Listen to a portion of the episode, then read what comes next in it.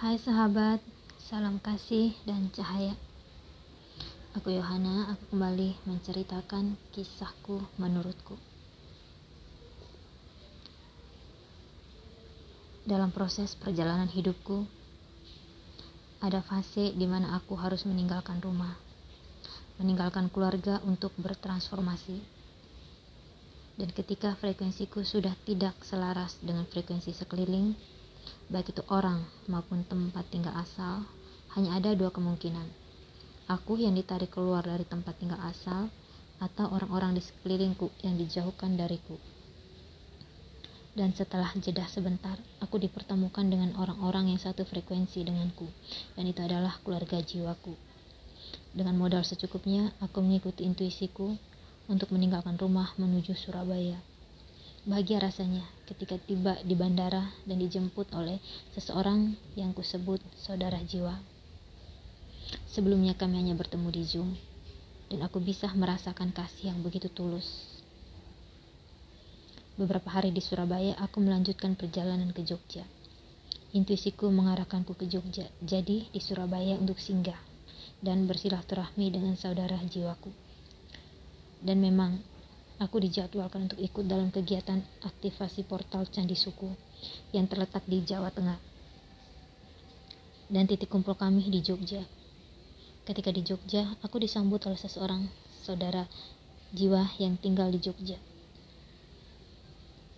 Menyenangkan sekali ketika kami semua berkumpul.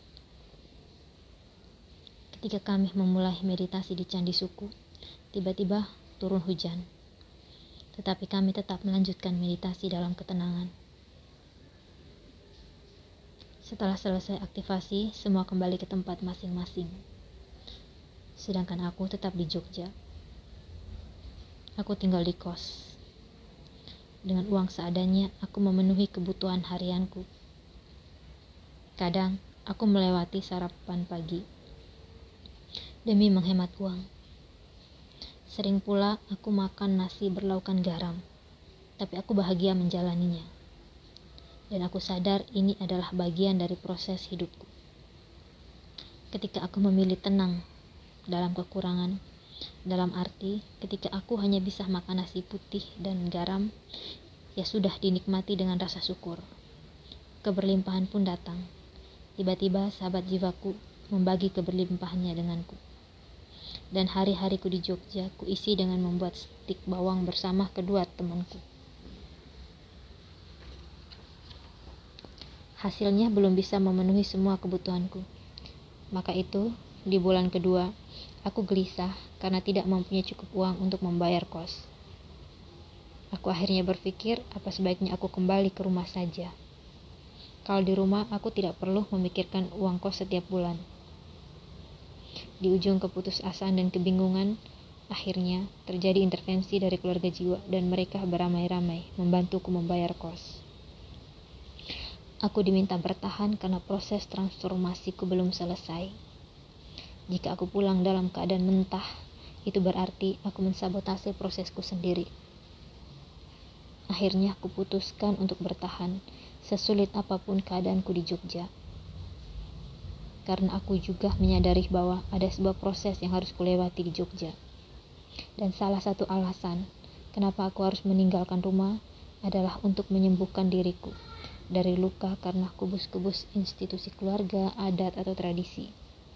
Jadi, cara terbaik untuk menyembuhkan diri adalah meninggalkan letak geografis untuk melihat di luar sana juga ada kubus-kubus institusi, adat, agama, dan sebagainya dan setelah menyembuhkan diri dan tidak resis lagi terhadap kubus-kubus ini, aku akan kembali ke rumah dengan tingkat kesadaran yang berbeda. Di Jogja, aku belajar untuk hidup dari momen ke momen, tanpa planning. Dan belajar untuk rendah hati dengan meminta.